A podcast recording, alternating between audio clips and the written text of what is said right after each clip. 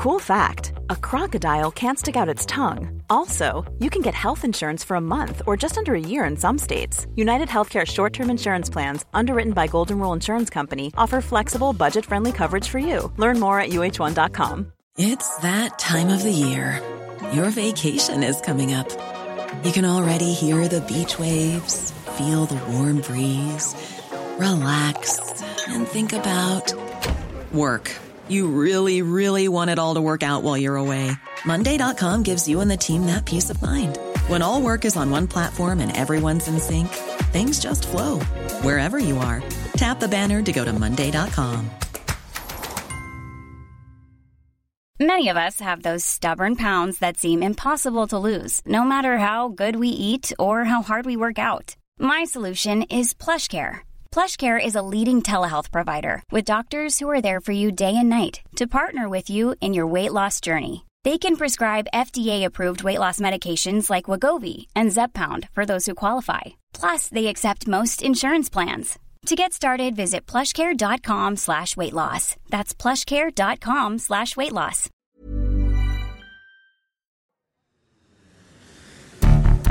States like these and their terrorist allies constitute an axis of evil. Not merely peace in our time, but peace in all time. Continued cooperation for world peace.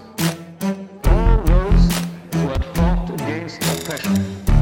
This country deserves a break from politics and a permanent break. Talking about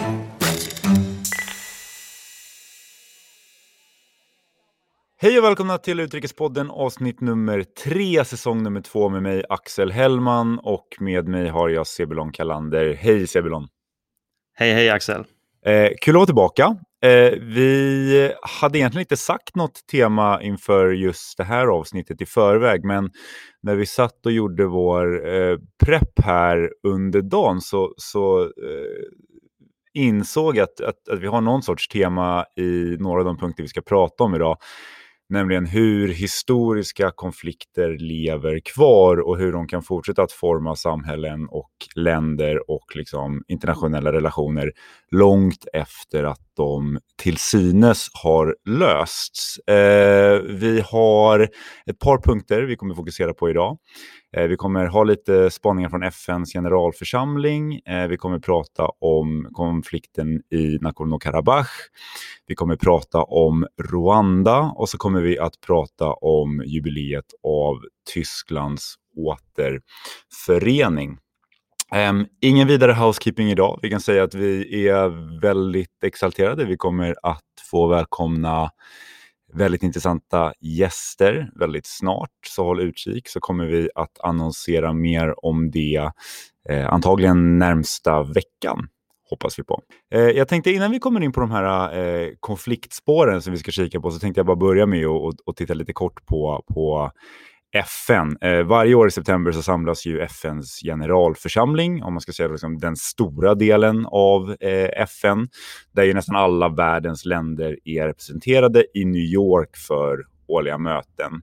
Och de här året så, så anpassade man det här till ett digitalt format. Och jag måste nog tyvärr säga att mitt främsta intryck är att det inte var så mycket intryck i år. Jag vet inte om du håller med Sebron, men jag tycker generellt sett även att det har liksom blivit väldigt lite fokus på FN och på det här mötet som annars brukar vara väldigt omskrivet och få väldigt mycket uppmärksamhet. Och jag tror att det visar på att det är ganska stor del är hur svårt det kan vara att genomföra diplomatiskt och politiskt arbete utan att faktiskt kunna träffas. Och vi har ju pratat väldigt mycket om liksom, i bredare samhällsdebatten de senaste månaderna om hur digitaliseringen har skyndat på, vilka möjligheter det finns att ha möten digitalt och så vidare. Men jag tycker att här ser man verkligen ett tydligt exempel där det är väldigt, väldigt svårt. För att förklara lite hur jag tänker det så är det så att FNs generalförsamling inte har särskilt mycket direkt makt. Eh, men jag skulle säga att man har ett otroligt stort inflytande ändå. Eh, dels är det en väldigt viktig markör, tycker jag, när världens ledare kan enas kring en fråga eller komma med ett uttalande. Och det kanske främst är här som FN kan spela en viktig roll, inte genom att ta direkta beslut, men genom att sätta agendan för det politiska och diplomatiska arbete som behöver ske på den internationella eh, nivån. Det är en otroligt viktig och tycker jag ofta förbisedd del av det internationella samarbetet. Det andra är ju det arbete som kanske inte sker i de officiella mötena, men vid sidlinjerna. Att samla världens ledare ger ju en enorm möjlighet att nätverka, men också att driva förhandlingar även utanför den officiella agendan. Och Det brukar man ju se just i New York den här tiden på året. Jag tänker till exempel på häromåret när Emmanuel Macron nästan fick till ett möte mellan Donald Trump och Irans president Hassan Rouhani som en del i den franska presidentens försök att rädda kärnteknikavtalet med Iran. Och ingenting av det här är ju möjligt nu och det blir såklart något urvattnat när man då ser eh, världsledare läsa in officiella meddelanden via videolänk istället. Och jag tycker det är ganska synd. Eh, från ett svenskt perspektiv är det ju såklart Eh, EU som är vårt viktigaste utrikespolitiska forum, något som vi pratat om tidigare och vi pratar även ganska ofta om NATO i podden. Men när det kommer till att faktiskt samla hela världen och kunna föra diskussioner eller sätta den riktigt internationella agendan, då finns det eh, inget som riktigt kan mäta sig med FN och den här typen av möten. Och jag tycker att är det någonting vi hade behövt nu eh, med tanke på coronakrisen, den ekonomiska krisen och alla andra konflikter vi ser nu, några av dem vi kommer att prata om idag, så är det någonting som vi verkligen hade behövt se eh, ett fokus på globalt samarbete och på multilateralism. Med det sagt så kanske vi ska gå vidare till dagens eh, säga, första fördjupning, eh, första konfliktfördjupning. Jag tror många som lyssnar har Eh, sett på nyheterna eller läst om nya strider i ett område som kallas för Nagorno-Karabach.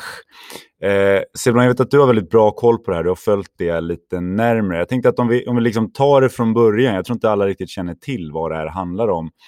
Vad är bakgrunden till Nagorno-Karabach-konflikten? Ja, Nagorno-Karabach är en av de så, så kallade frysta konflikterna i det, i det postsovjetiska området. Alltså det är konflikter som uppstod i samband med att Sovjetunionen upplöstes och att nedtryckta motsättningar, ofta mellan olika etniska grupper, blossade upp. Och att man beskriver de här konflikterna som frysta, det är för att de inte har fått någon slutlig lösning. Utan ofta vad som finns på plats är ett vapenstillstånd eller någon annan form av kall fred. Och med jämna mellanrum så hettar de här konflikterna, de här konflikterna upp igen och då krävs det ofta att internationell medling ehm, då krävs det ofta internationell medling för att, att kyla ner situationerna. Och eh, det finns frysta konflikter i Georgien, Moldavien, numera i Ukraina, också då eh, Nagorno-Karabach, vilket är en utbrytarenklav från Azerbajdzjan. Och det bor ungefär eh, 150 000 personer i Nagorno-Karabach, varav de flesta är etniska armenier. Men som jag precis sa så formellt så tillhör territoriet Azerbajdzjan. Det här är kärnan i konflikten kan man säga. Och den går att spåra långt tillbaka i tiden. På 1920-talet så beslutade Josef Stalin, som var Sovjetunionens diktator, om att Nagorno-Karabach skulle tilldelas Azerbajdzjan men vara ett självstyrande område. Och det här kan, kan sägas ha varit en del av hans slags söndra och härska politik. Eh, det spelar inte kanske jättestor roll så länge Sovjetunionen fanns och alla de här olika republikerna var en del av samma stat. Eh, men mot slutet av Sovjetunionens existens så började spänningarna tillta i det här området. Och när Sovjetunionen upplöstes, så i samband med det så uppstod en konflikt som utbröt i ett regelrätt krig mellan 1992 till 1994, där uppemot 30 000 människor dog, flera hundratusentals människor från båda, båda sidor var tvungna att fly och många bor än idag i flyktinglägren i antingen Azerbajdzjan eller Armenien. Och man förde fredsförhandlingar fram och tillbaka under kriget och med hjälp av de regionala stormakterna eh, Ryssland, Turkiet, Iran och den så kallade Minskgruppen som är en, en del av OSSE, alltså Organisationen för säkerhet och samarbete i Europa, så lyckades man få parterna att enas om en vapenvila under våren 1994. Och efter det här vapenstilleståndet så har det funnits förhandlingar eh, där de Minskgruppen har försökt medla. Och Minskgruppen leds då av USA, Ryssland och Frankrike. Men man har inte lyckats få till någon varaktig fredslösning utan friktionerna eh, och, och eh, eh, dispyten är för, för stor helt enkelt mellan eh, Armenien och Azerbajdzjan. Och Nagorno-Karabach har utropat sig själv som en, en självständig stat, men, men det finns inget land som erkänner Nagorno-Karabach, inte ens Armenien som, som ett eh, eget land. Men Armenien kan ju då sägas vara en beskyddare för Nagorno-Karabach och det finns eh, Ehm, sen, då, sen, sen kriget eh, skyttegravar längs konfliktlinjen eh, som på många sätt påminner om eh, första världskrigets skyttegravar. Och eh, med jämna mellanrum så har det då uppstått eh, stridigheter mellan Armenien och Azerbajdzjan. Eh, och senast då innan det här så eh, såg vi sådana stridigheter 2016 och där dog över 100, 100 människor. Eh, men nu är vi tillbaka här igen. Intressant Sebron just med den här bakgrunden. Jag, menar, jag eh, kommer ihåg att jag har läst mycket om de här frusna eh, konflikterna och jag menar, när du berättar det på det här sättet så ser man ju tydligen eh, att det ändå finns vissa, eh, en, en, viss dynamik som påminner om det vi sett i till exempel i Ukraina och konflikten där. Men du säger att det har blossat upp strider liksom med jämna mellanrum. Eh, det var ändå ett tag sedan det här skedde senast. Var, varför har det här dykt upp? varför händer det här nu? Vad är det som har hänt som, som har fått stridigheterna att och, och, och blossa upp nu igen? Ja, det är en bra fråga. När vi spelar in det här avsnittet så har det pågått ungefär en vecka och det råder fortfarande ett slags krigets dimma eh, kring allt som ha, har skett och som pågår och, och båda sidorna skyller på varandra. Eh, men någonting som är lite speciellt just den här gången, det är att Turkiet har gått in mycket starkare på Azerbajdzjans sida. Turkarna stödjer eh, Azerbajdzjan med vapensystem och enligt uppgifter har man också skickat legosoldater från Syrien för att stödja Azerbajdzjan, vilket är en taktik som Turkiet också har använt sig av i, i Libyen. Eh, och de senaste åren har också Azerbajdzjan med hjälp av olje och gasintäkter investerat väldigt mycket i sin militär. Och idag så är den ehm, um, azeriska försvarsbudgeten flera gånger större än, än hela Armeniens statsbudget. Så det råder en ganska stor asymmetri mellan Armenien och Azerbajdzjan. Uh, men, men Armenien i sin tur är en traktatsallierad med Ryssland genom försvarspakten CSTO. Och Ryssland har faktiskt trupper på plats i, i Armenien. Så rent hypotetiskt så skulle Ryssland kunna gå in för att stödja Armenien. Men då måste Armenien själv angripas för att Nagorno-Karabach är då internationellt sett inte en formell del av Armenien. Men skulle strider sprida över, eh, spilla över till Armenien, och vilket det finns tecken på, då kan saker och ting Ehm, förändras. Intressant. Som vanligt hör vi liksom hur det finns en, en mycket större dimension till den här konflikten än det område där den faktiskt direkt utspelar sig. Och du sa ju precis att när vi spelar in det här så har de här senaste stridigheterna pågått ungefär en vecka. Så jag förstår att det kan vara svårt att komma med liksom någon tydlig framåtblick. Men, men vad tror du att man kanske skulle kunna vänta sig sker härnäst? Den stora farhågan är att vi kan se ett nytt fullskaligt krig och på vissa sätt kan man säga att, att vi är där redan nu eller att det kommer inte gå att stoppa. Um, bara idag har vi sett hur striden har trappats upp och enligt uppgifter så angriper man nu varandras städer, vilket ju är oerhört allvarligt, inte minst eftersom det riskerar oskyldiga människors liv. Och sen finns ju då den här ytterligare dimensionen som vi var inne på, där det finns en, en risk att både Ryssland och Turkiet skulle kunna dras in i den här konflikten. Ryssland på Armeniens sida och eh, Turkiet på Azerbajdzjans sida. Och det skulle ha enorma implikationer, inte bara för Kaukasusområdet utan för hela Europa, som Ryssland är en stormakt och Turkiet är en, är en medlem av Nato. Så det är ju superviktigt nu att vi har internationell medling. Eh, och, och, här kan ju Sverige spela en roll. USA är tyvärr inte jätteaktivt just nu och, och en faktor där är väl att det pågår ett presidentval i USA, så man är rätt upptagna i Washington med annat. Eh, men Sverige kan spela en roll utrikesminister Ann Linde var precis på besök i Georgien och där diskuterade hon bland annat då Nagorno-Karabach-frågan och nästa år så är Sverige ordförande i OSSE. Vi kan ge oss en förstärkt roll i regionen eftersom vi då har den här så kallade Minskgruppen där även Sverige, som även Sverige är en del av. Men troligtvis eller förhoppningsvis så Eh, det, det, bästa scenariot som vi kan se framför oss nu det är väl att, att det här återgår till en slags frusen konflikt där man har ett, kanske har en, en lågintensivt utbyte av eh, olika eh, angrepp och liknande, men som inte trappas upp till ett fullskaligt krig.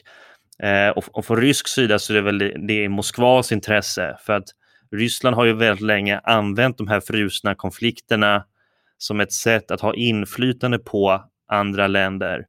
Exempelvis med Georgien där man har Sydossetien och, och Abkhazien och genom att hålla den konflikten vid liv um, så har Ryssland lyckats förhindra Georgien från att närma sig EU och NATO mer.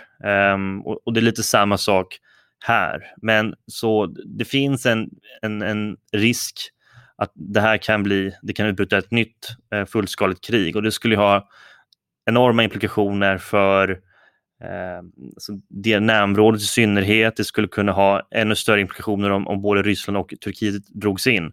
Så ja, det är ju väldigt bekymmersamt eh, för att vara eh, som, ett, som ett understatement. Jag tycker det är sant också att du får in den, den om man ska säga så, liksom den, den europeiska dimensionen och vilken roll Sverige faktiskt spelar. Jag tror vi ibland ofta inte kanske tänker så mycket på den här regionen och det här området. Men det är ju en där vi dels historiskt sett har sett konflikter eh, mellan de olika stormakterna och som också, som du pekar lite på här, faktiskt får stor betydelse för oss här i Europa. Eh, jag skulle faktiskt åkt till eh, Armenien typ, ja, vad var det, i början av året. Det blev tyvärr inställt och det känns som att det inte kommer bli av eh, över en överskådlig framtid. Men då var just en av de saker som det var tänkt att vi skulle diskutera eh, relationen mellan Ryssland och västvärlden och lite titta på hur den spelas ut i, eh, i den regionen. Eh, det känns, Ebelon, på det du säger, som att det här är ännu en konflikt eller ännu ett ämne som vi får lägga till listan med, med saker som vi antagligen kommer behöva återbesöka i podden längre fram. Absolut. Jag tänkte i så fall gå vidare till en, till, till en annan story eh, som jag först hittade i New York Times och som, som verkligen fångade mitt intresse. Och jag, jag, tror inte att den fick så mycket uppmärksamhet eller har fått så mycket uppmärksamhet. I alla fall inte i svensk media. Sebelon, eh, har du sett filmen Hotell Rwanda? Jag har faktiskt aldrig gjort det. Jag, jag, jag, tror att flera lyssnare har, har sett den här filmen eller i alla fall hört talas om den. Den utspelar sig i alla fall under, under folkmordet i Rwanda. Och vad filmen handlar om är hur en hotelldirektör under den här tiden räddar flera hundra människors liv under det här folkmordet genom att erbjuda dem en fristad i ett lyxhotell som han drev. Och den här filmen som kom ut jag tror det var för 15 år sedan ungefär. Den är baserad på en sann historia och huvudpersonen som filmen till stor del kretsar kring är en man vid namn Paul eh, Rosessa Bagina som ju har av uppenbarliga anledningar blivit något av en frihetshjälte och människorättsikon. Framför allt sedan den här filmen kom ut. Eh, han har däremot levt i Europa och USA under en väldigt lång tid och har till allt större grad börjat kritisera Rwandas nuvarande president Paul Kagame. Och nu sitter Rusesabagina helt plötsligt häktad i Kigali, alltså i Rwandas huvudstad, där han är anklagad för bland annat terrorism. Och det som gör den här storyn eh, ännu mer häpnadsväckande är hur han hamnade där. Som jag sa har han levt i Europa och USA under många, många år även om man har rest runt om i världen väldigt mycket för att ge tal och så vidare. Man har alltid hunnit, eh, hållit sig undan sitt hemland för att han inte har känt sig trygg där. Och nu verkar det som att han flög till Dubai där han bytte till ett privatjet som han trodde skulle ta honom till Burundi där han var inbjuden att ge ett tal. Men istället blev han flugen till Rwanda där han greps så snart planet landade. Och nu sitter han alltså häktad i Rwandas huvudstad och det är oklart vad som kommer hända med honom härnäst. Och jag, jag liksom hoppade direkt på den, för det känns som att den här storyn har eh, liksom alla komponenter av någon sorts modern spionthriller. Men om vi ska ta ett steg tillbaka så tänkte jag att vi kanske i vanlig ordning behöver lite bakgrund till vad det faktiskt är som händer här och framför allt titta lite närmare på det som hände i Rwanda under 90-talet och framför allt det folkmord som ägde rum våren 1994. Eh, jag tror att många känner till det här, men, men, men det är värt att belysa ändå. Det är en helt fruktansvärd episod, såklart i Rwandas historia, eh, som har format det landet. Men jag tycker också det är tydligt att det här är någonting som har format omvärlden och framför allt vår syn på vilket ansvar omvärlden har att ingripa när det sker övergrepp mot ett annat lands befolkning. Så bear with me så ska jag bara ta en, en, en kort historik och liksom sammanfattning av, av det, som, det som hände. I Rwanda, som innan det blev självständigt var koloniserat först av Tyskland och sedan Belgien, så består befolkningen framförallt av, av två huvudgrupper, Hutu och Tutsi. Majoriteten av invånare är Hutu, men traditionellt sett så är det Tutsi som har haft mest makt. Och I slutet av 50-talet, alltså bara några år innan Rwanda blev en separat självständig stad, så tog Hutu-gruppen makten under vad som var en väldigt lång och våldsam kampanj under vilken en stor del av Tutsi-befolkningen flydde till grannländerna, där de etablerade sig i exil. Men en del av de här flyktingarna formade en motståndsgrupp som kallades den Patriotiska fronten, eller RPF. Och den invaderade Rwanda i början av 90-talet, någonting som ledde till ett flera år långt inbördeskrig innan man till slut eh, slöt ett fredsavtal 1993. Men spänningarna i landet levde ju till stor del kvar. Så, var det 1994 så var landets president Juvenal Habyarimana, eh, som var Hutu, på väg tillbaka till Kigali när hans plan blev nedskjutet. Och det är här som brukar ses som den direkta gnistan till folkmordet. Hutu-extremister hävdar nämligen att det var Patriotiska fronten som låg bakom den här attacken och de började därmed en systematisk attack mot eh, tutsirwandierna. Och det här var upploppet till det som blev ett av de blodigaste inslagen i modern historia. Eh, över bara 100 dagar brukar man säga så mördades uppskattningsvis 800 000 människor. Många slogs eller höggs ihjäl med väldigt enkla vapen som påkar och machetes. Eh, en helt eh, oerhört eh, blodig och, och liksom våldsam episod. Det är svårt att ens eh, greppa vidden av det. Frågan är ju också såklart vad omvärlden gjorde och svaret är i princip ingenting. FN hade trupper i Rwanda, Belgien hade trupper i Rwanda, men man fick inget mandat att faktiskt göra något. Så vill man ha ett tydligt exempel på hur det så kallade internationella samfundet har misslyckats med att förhindra konflikter och försvara människoliv, så är det här ett av de tydligaste och allra hemskaste exempel man kan hitta. Och framförallt så var det så att USA var helt passiv under det här folkmordet, delvis bara för att man året tidigare hade försökt ingripa i Somalia, någonting som ledde till att flera amerikanska soldater dog och Clinton-administrationen var oerhört mån om att inte dra in USA i flera liknande situationer. Det finns det dessutom en, en annan film om Black Hawk Down, men det får vi spara till ett annat avsnitt. Och Sebulon, du och jag har ju tidigare pratat om Samantha Power här i podden, eh, som bland annat var Barack Obamas FN-ambassadör. Och hon blev först känd när hon skrev en bok om hur USA historiskt sett har varit passiva under folkmord, bland annat just i Rwanda. Eh, så eh, bara just på det ämnet så tror det att det finns ett, en större diskussion för oss kanske ha här i podden längre fram eh, om just eh, liksom det internationella ansvaret gentemot sådana här konflikter som vi kanske borde fokusera på eh, vid ett annat avsnitt. Jag håller med, men jag är lite nyfiken att fråga hur har utvecklingen sett ut i Rwanda åren efter folkmordet? Ja, alltså folkmordet tog ju till slut, eh, det, det tog ju slut eh, när den här patriotiska fronten lyckades ta makten under sommaren 1994. Och eh, Eh, sen dess har landet eh, till största delen styrts av deras ledare Paul Kagame. Även om det bör liksom flikas in i att som ett resultat av konflikten i Rwanda så har det varit väldigt mycket stridigheter, bland annat i, i Kongo. Så jag vill vara tydlig med att jag liksom förenklar historien lite grann här, eh, delvis i mån av tid. Men, men Paul Kagame kom alltså till makten och han har till stor del blivit väldigt prisad för vad han har åstadkommit. Han tog i princip ett litet land som var sönderslaget av våldsamheter, inbördeskrig och lyckades genom flera reformer bygga vad som med många mått mätt är ett väldigt framgångsrikt land. Man har fått fart på den ekonomiska tillväxten, man har stärkt saker som sjukvård, sett till att Rwanda ligger i framkant när det gäller jämställdhet och så vidare. Och framförallt så har man inte sett nya utbrott av den här typen av våldsamheter. Jag bodde i Kenya för ungefär tio år sedan jag minns väldigt tydligt om hur man pratade om Rwanda och vilka framsteg man gjort där. Och jag, jag kommer ihåg saker som att folk alltid pratade om hur, hur välskött eh, Rwandas huvudstad Kigali var och hur rent och snyggt det var där. Det är liksom ett tydligt minne jag har från den tiden. Samtidigt så har Paul Kagame, eh, den nuvarande presidenten, haft makten i typ 25 år och det kommer en rad oroväckande rapporteringar om hans auktoritära ledarskap och ledarstil och hur oppositionella ledare tystas i landet och det finns till och med en rad rapporter om hur eh, kritiker till regeringen har dött under väldigt oklara omständigheter.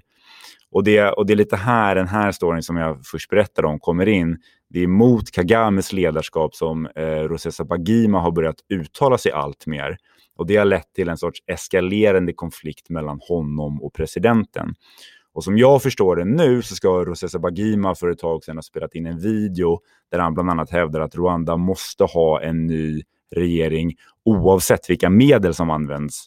Och det är delvis därför som han nu sitter åklagad för att ha uppmanat till våld mot regeringen. Så, så jag, det är en komplex historia det här. Det är otroligt mycket bakgrund. Men det jag tycker är så fascinerande med den här historien är delvis hur den visar på att historien ofta lever kvar och formar ett samhälle långt i efterhand. Hur man kan se hur såren efter tidigare konflikter faktiskt lever kvar. Och det är någonting som jag eh, tänkte att vi skulle prata vidare om när vi går vidare till Tyskland som jag, som jag vet att du vill prata lite om idag.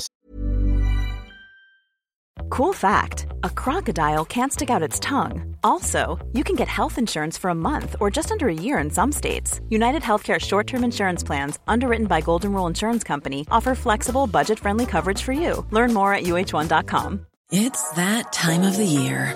Your vacation is coming up. You can already hear the beach waves, feel the warm breeze, relax, and think about work. You really, really want it all to work out while you're away. Monday.com gives you and the team that peace of mind. When all work is on one platform and everyone's in sync, things just flow wherever you are. Tap the banner to go to Monday.com. Ryan Reynolds here from Mint Mobile. With the price of just about everything going up during inflation, we thought we'd bring our prices down. So to help us, we brought in a reverse auctioneer, which is apparently a thing. Mint Mobile unlimited premium wireless. Ready to get 30, 30, bit to get 30, bit to get 20, 20, 20, bit to get 20, 20, bit to get 15, 15, 15, 15 just 15 bucks a month. So, Give it a try at mintmobile.com/switch. slash $45 up front for 3 months plus taxes and fees. Promo rate for new customers for limited time. Unlimited more than 40 gigabytes per month slows. Full terms at mintmobile.com. Many of us have those stubborn pounds that seem impossible to lose, no matter how good we eat or how hard we work out. My solution is PlushCare. PlushCare is a leading telehealth provider with doctors who are there for you day and night to partner with you in your weight loss journey. They can prescribe FDA-approved weight loss medications like Wagovi and Zepbound for those who qualify. Plus, they accept most insurance plans. To get started, visit plushcare.com slash weight loss. That's plushcare.com slash weight loss. This is Paige, the co-host of Giggly Squad, and I want to tell you about a company that I've been loving, Olive and June. Olive and June gives you everything that you need for a salon quality manicure in one box. And if you break it down, it really comes out to $2 a manicure, which is absolutely insane. It's also so easy to get salon worthy nails at home with Olive and June. The difference between how your nails used to look when you did them yourself and now with the Manny system is a complete game changer. The best thing about Olive and June too is it's a quick dry, dries in about one minute, lasts for five days, and full coverage in up to one to two coats. Visit oliveandjune.com slash perfect Manny 20 for 20% off your first system. That's oliveandjune.com slash perfect Manny 20 for 20% off your first system. Amsterdam.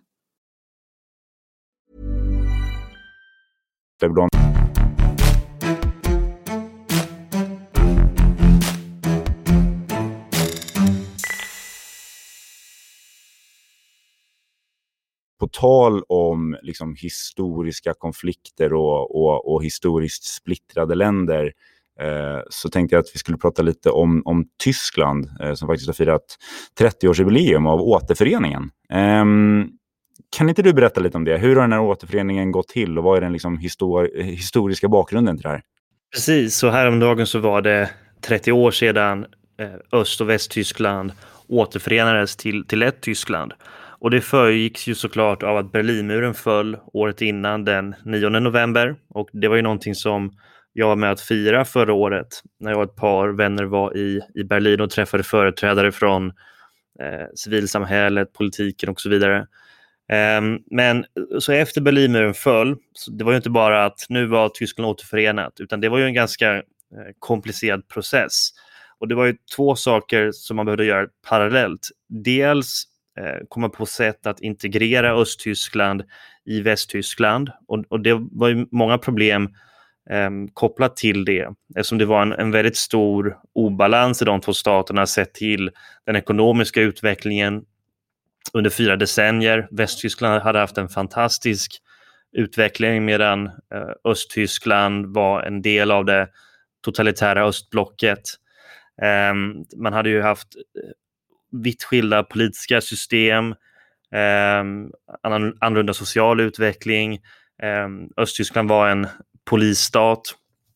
Så dels hade man ju den dimensionen och sen fanns det också den internationella aspekten. Tyskland hade ju blivit uppdelat efter andra världskriget av de vinnande staterna för man ville förhindra att, att eh, Tyskland återigen skulle kunna bli en, en, en offensiv, aggressiv makt. Um, och det fanns farvågor efter Berlinmuren föll om vad ett återförenat Tyskland skulle innebära för Europa. Både Storbritanniens premiärminister Margaret Thatcher och Frankrikes president eh, François Mitterrand hade sina reservationer. Eh, däremot så var USAs president George H.W. Bush, alltså George Bush senior, han gav sitt eh, helhjärtade stöd och eh, lika viktigt var väl också att Mikhail Gorbatjov i Sovjetunionen också ställde sig positiv till att Tyskland återförenades. Och lösningen blev att det nya Tyskland skulle knytas ännu hårdare i såväl NATO som Europeiska unionen. Och det var då ett sätt att hantera den här stora eh, ekonomiska och demografiska kolossen i Europas mitt som är Tyskland eh, skulle kunna utvecklas på ett sätt som fick dess grannländer att känna sig trygga med riktningen för Tyskland. Och det sägs att i ett möte eh, mellan eh, Fran den franska presidenten Mitterrand och den tyske förbundskanslern Helmut Kohl ska François Mitterrand ha sagt att ge mig Deutschmark så ger jag dig Tyskland. Um, och med det menade han att man skulle skapa den gemensamma europeiska valutan, det som blev euron, i utbyte mot att Tyskland skulle kunna återförenas. Och det blev ju också sen utfallet.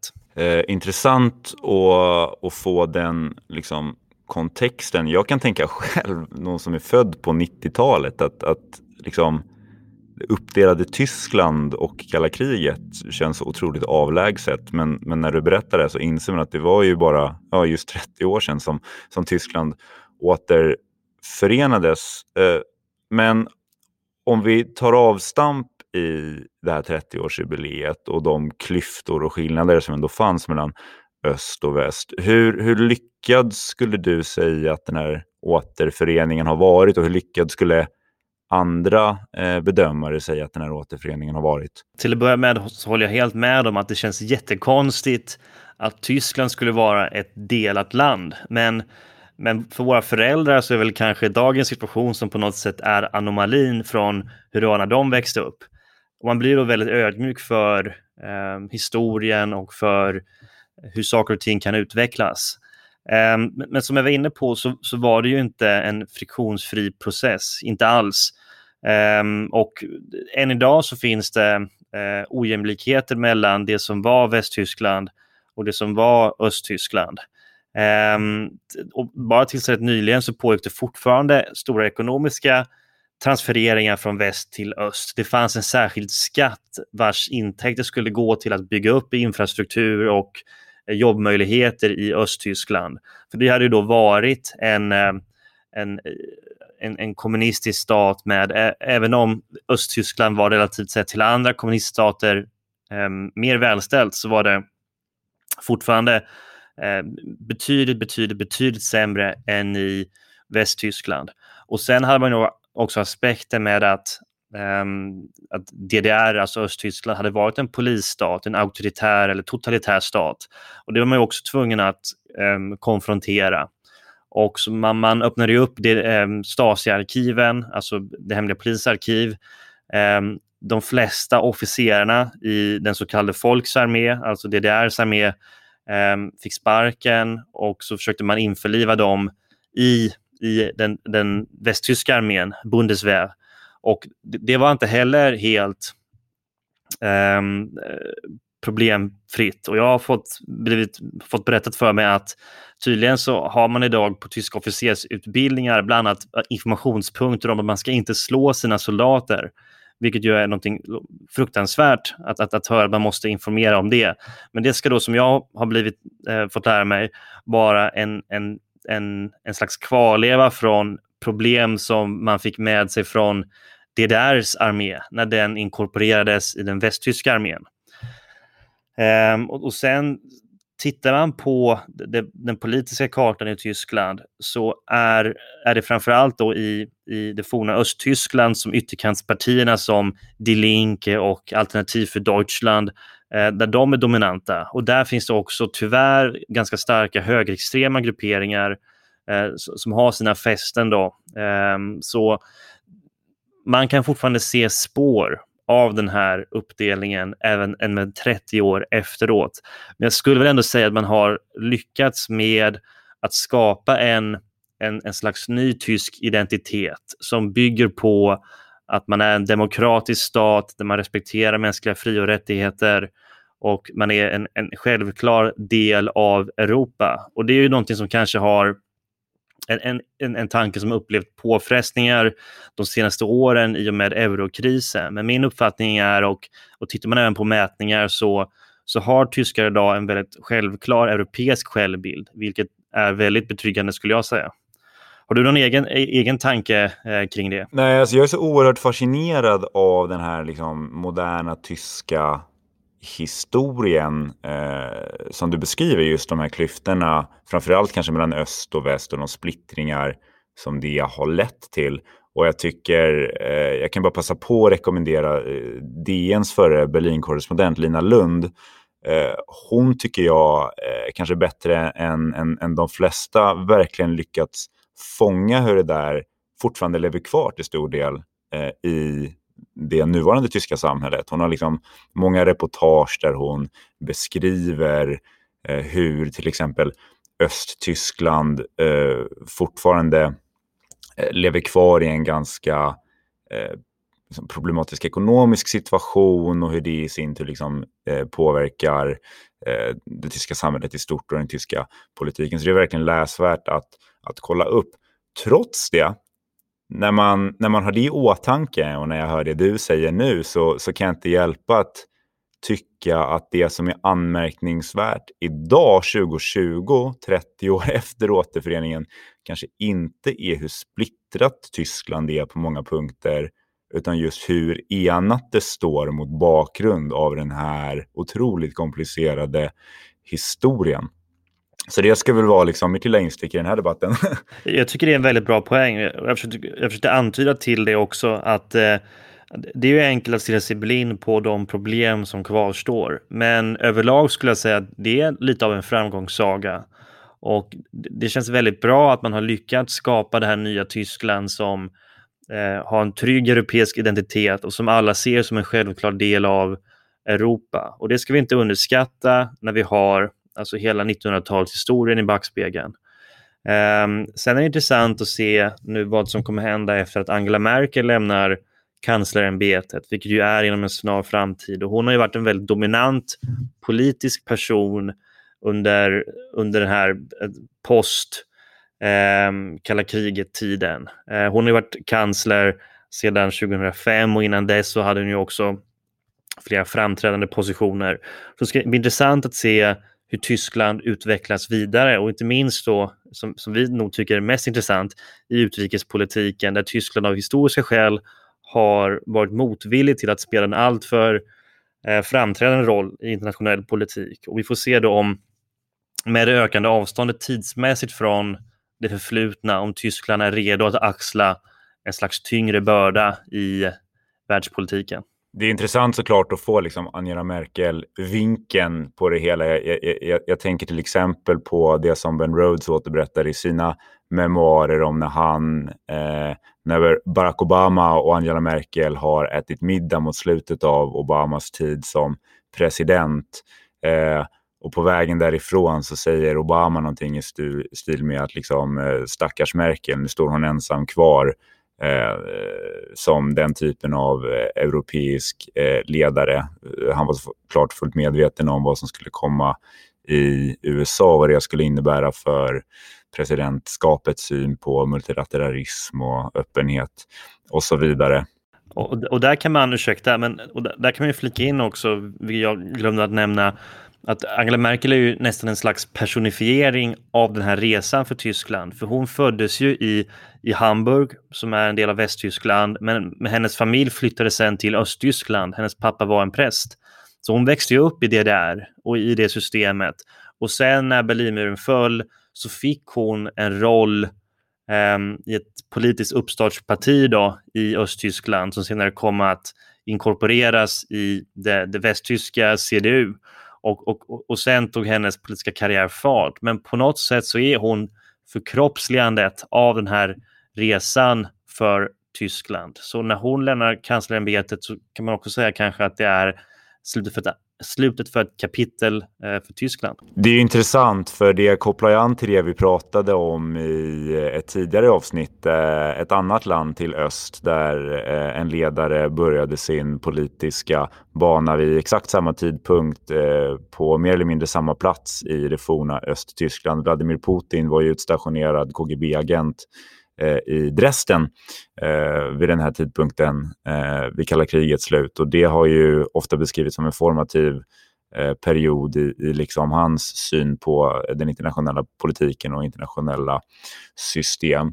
Men Sevlon, eh, bara kort mot bakgrund av det här som en sista fråga, givet alla motsättningar, eh, givet den omvälvande resan i, i, i tysk politik, hur skulle du säga att Tyskland ser på sin roll kanske framförallt i Europa idag? Vilken typ av land är eh, Tyskland och vad vill man åstadkomma? Det är en bra fråga och det kom en intressant mätning från eh, säkerhetskonferensen i München bara häromdagen. När man tittade då och hade frågat tyskar om hur de ser på sitt lands roll och eh, kontentan var väl att tyskar generellt sett anser att man har hittat en, en bra jämvikt i, i den roll man ska spela i Europa och i världen. Ehm, en, en, en särskild trend under de senaste åren har ju varit att man har minskat så att det minskat förtroende för USA. Men skulle Joe Biden bli ny president, då tror jag den transatlantiska länken skulle stärkas. Men det finns kanske fortfarande en, en slags ambivalens i Tyskland över den roll man ska och kan spela. Um, ibland skulle jag väl säga att även om jag verkligen förstår det tunga, den tunga historiska bördan och ansvar som Tyskland har. Att, att Tyskland nog skulle kunna ta en mer aktiv roll i vissa utrikespolitiska frågor. Och jag är säker på att du också minns när den tidigare polska utrikesministern Radek Sikorski sa att, att han, han, han är inte lika mycket rädd för tysk makt som han är rädd för avsaknaden av tysk makt. Det var ganska exceptionellt uttalande av en polsk utrikesminister. Så kanske, Angela Merkel har ju varit rätt pådrivande för att Tyskland, Tyskland ska ta ett större ansvar um, i utrikespolitiken, exempelvis i Ukraina som har varit med och varit väldigt aktiv där och, och sett till Ryssland. Bara titta på hur hon har hanterat situationen med Alexei Navalny som vi pratade om i, i ett tidigare avsnitt. Um, så, så, det blir intressant om hennes efterträdare tar ytterligare steg framåt och det finns ju vissa kandidater Ehm, som eh, jag, jag, tror skulle kunna, eller som vill se att Tyskland tar en mer pådrivande roll i exempel NATO-alliansen. Ehm, så, så, det är någonting vi får följa framöver. Har du någon särskild spaning där? Nej, inte mer än att det har varit intressant. Eh, jag har rest runt väldigt mycket, framförallt tidigare på olika säkerhetskonferenser och haft mycket möten runt om i Europa med eh, liksom fokus på europeisk säkerhet och europeisk utrikespolitik. Och jag tycker det har varit väldigt intressant just att följa den, här, liksom, den, den, den tyska idén om att man behöver till stor del, man har kanske insett att man behöver ta ett större diplomatiskt ansvar inom Europa samtidigt som man brottas med de här liksom, historiska eh, den här historiska eh, medvetenheten. Och eh, jag tycker att det, det har liksom eh, varit väldigt tydligt eh, i, eh, i debatten. Sebulon, eh, en sista fråga innan vi eh, rundar av. Eh, du beskriver ju enorma eh, liksom diplomatiska utmaningar och väldigt omfattande förhandlingar under hela den här perioden som faktiskt ledde till Tysklands återförening. Och, och, och, lite för att koppla an till, till det första temat vi hade idag så måste jag ändå fråga, hade Tysklands återförening kunnat förhandlas fram via Zoom? Vad tror du? Nein. ich glaube es nicht, kan man säga. Nej. Eh, med det sagt, eh, Tack ni som har lyssnat. Eh, vi är tillbaka om eh, två veckor, om inte tidigare, med en eh, speciell gäst och vi ser fram emot att se er alla då.